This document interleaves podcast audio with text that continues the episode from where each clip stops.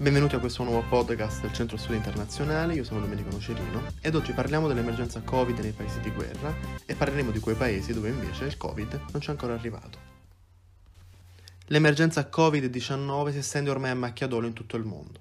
Il virus ha colpito ad oggi più di un milione di persone, mentre i morti accertati sarebbero quasi 71.000. Intanto cresce l'allerta per il diffondersi del virus nelle aree più povere del pianeta, dall'Africa al Medio Oriente ed in particolare per le aree di guerra ma in alcune zone, almeno ufficialmente, non risultano contagi. La comunità internazionale segue con attenzione il diffondersi del virus, in particolare in quei paesi dove la qualità delle strutture sanitarie non consente la, di affrontare la pandemia in maniera efficace. Preoccupa inoltre la scarsa trasparenza sui dati del contagio in alcuni paesi.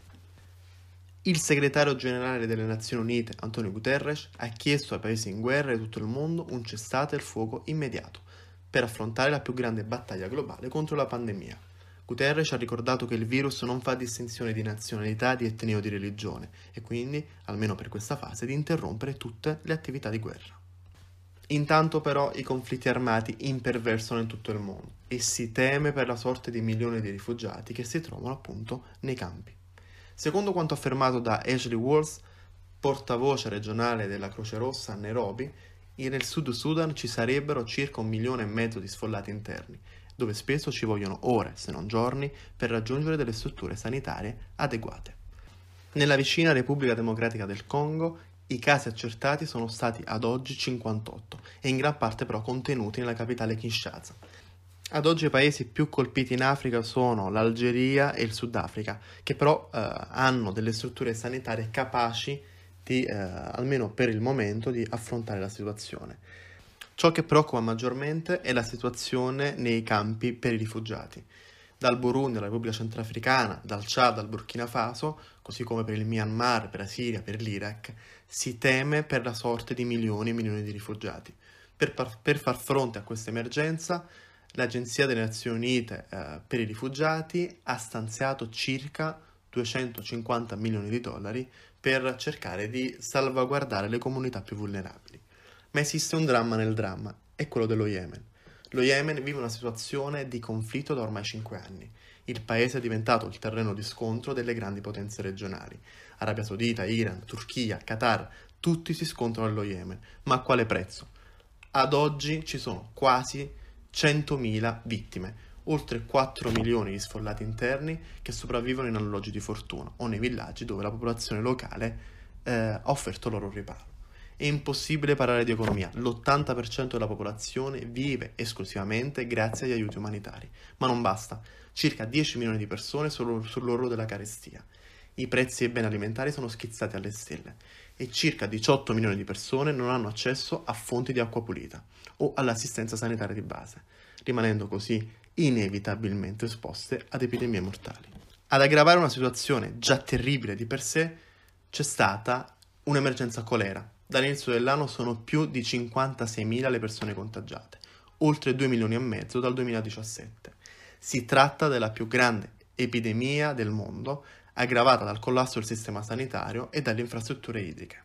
Inoltre il numero dei contagi potrebbero crescere si teme inoltre che il numero dei contagi possa crescere con l'arrivo della stagione delle piogge. Ma quale potrebbe essere l'impatto del Covid su situazioni come quelle dello Yemen? La risposta è ovvia, un disastro. L'Organizzazione Mondiale la, della Sanità ha attivato da poco un numero verde per informare la popolazione sull'emergenza, predisponendo degli aiuti immediati, ma l'impressione è che questo probabilmente non basterà. Se prendiamo la cartina del mondo, suddivisa per colori in base al numero dei contagiati, ci accorgiamo con stupore che alcuni paesi sono colorati di bianco, cioè vuol dire che non ci sono casi di coronavirus. Ovviamente una pandemia come quella eh, in corso è abbastanza irrealistico pensare che ci possano essere dei paesi che non sono stati colpiti dal coronavirus. Allora qual è la spiegazione? Evidentemente o i dati non sono stati registrati o i dati non sono stati comunicati. Gli ultimi paesi ad aver confermato casi di contagio sono stati il Botswana, il Burundi, la Sierra Leone, ma ormai il coronavirus è praticamente in tutto il mondo, dal Belize al Bhutan, dalla Groenlandia alle isole Faroe. Non ci sono casi accertati nello Yemen, ma come dicevamo prima, questo potrebbe dipendere dalla scarsità di dati a disposizione. Eh, fa sorridere il numero delle 500 persone messe in quarantena dalla Corea del Nord e eh, notizia soltanto di qualche giorno fa. Oppure come nel Sud Sudan, dove c'è soltanto un caso accertato, ma eh, evidentemente anche lì c'è difficoltà nel reperire appunto i dati sufficienti. Ai casi citati eh, ci sono altri due paesi che sembrerebbero essere immuni dai contagi e parliamo del Tagikistan e del Turkmenistan. Sono i paesi che fanno parte delle ex repubbliche sovietiche e eh, dove praticamente non risulterebbero dei dati, ma andiamo a vedere un po' eh, nel dettaglio. Nel Turkmenistan il presidente insiste sul fatto che appunto non ci sono casi confermati, ma ovviamente non c'è la possibilità di verificare in quanto eh, è un paese diciamo abbastanza chiuso. Il presidente Berdi Muhamedov non ha mai parlato ufficialmente di coronavirus e durante un seminario lo scorso il 30 gennaio si è limitato a fornire dei preziosi consigli sulla prevenzione dalle malattie e sul miglioramento delle cure mediche, ma eh, ovviamente non si è mai parlato, la parola coronavirus non è mai uscita dalla sua bocca. Ma se il presidente non ha mai pronunciato la parola coronavirus, i media, che sono ovviamente strettamente collegati dal governo, qualcosina hanno fatto, hanno fatto, trapelare, come ad esempio che il 25 marzo, secondo l'agenzia di stampa TDH, che è l'agenzia governativa, ha riferito che il governo ha organizzato dei voli charter per evacuare migliaia di turchimeni che stavano studiando in Cina, in Turchia e in altre parti, in altre parti del mondo. Sempre secondo l'agenzia TDH, il presidente Berdi Muhamedov, preoccupato dalla, dalla recessione, ha fatto riferimento alla necessità di eh, sviluppare ed adottare misure tempestive per ridurre l'impatto negativo ovviamente della recessione, ma non ha fatto comunque riferimento al, al coronavirus. Ehm, sappiamo che il Turkmenistan non ha dei media indipendenti e secondo Radio Azatlik, che sarebbe la sezione turkmena di Radio Liberty, ai cittadini è vietato parlare di Covid-19, pena l'arresto.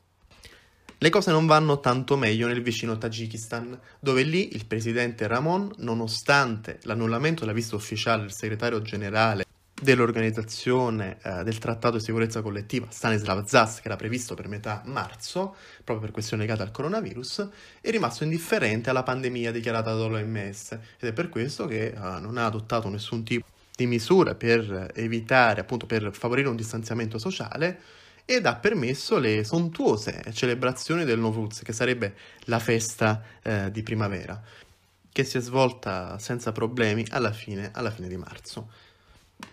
Il primo aprile la eh, rappresentante locale dell'OMS, la dottoressa Galina Perfilevia, ha detto che il Tagikistan gode di un ottimo stato di salute, affermando che sui 700 test eh, Covid-19 non ci sono stati appunto dei, eh, non ci sono stati dei positivi. Ha avvertito tuttavia, e per fortuna aggiungiamo, che eh, le persone dovrebbero evitare i luoghi affollati. Io vi ringrazio per l'ascolto e vi do appuntamento al prossimo podcast del Centro Studi Internazionali.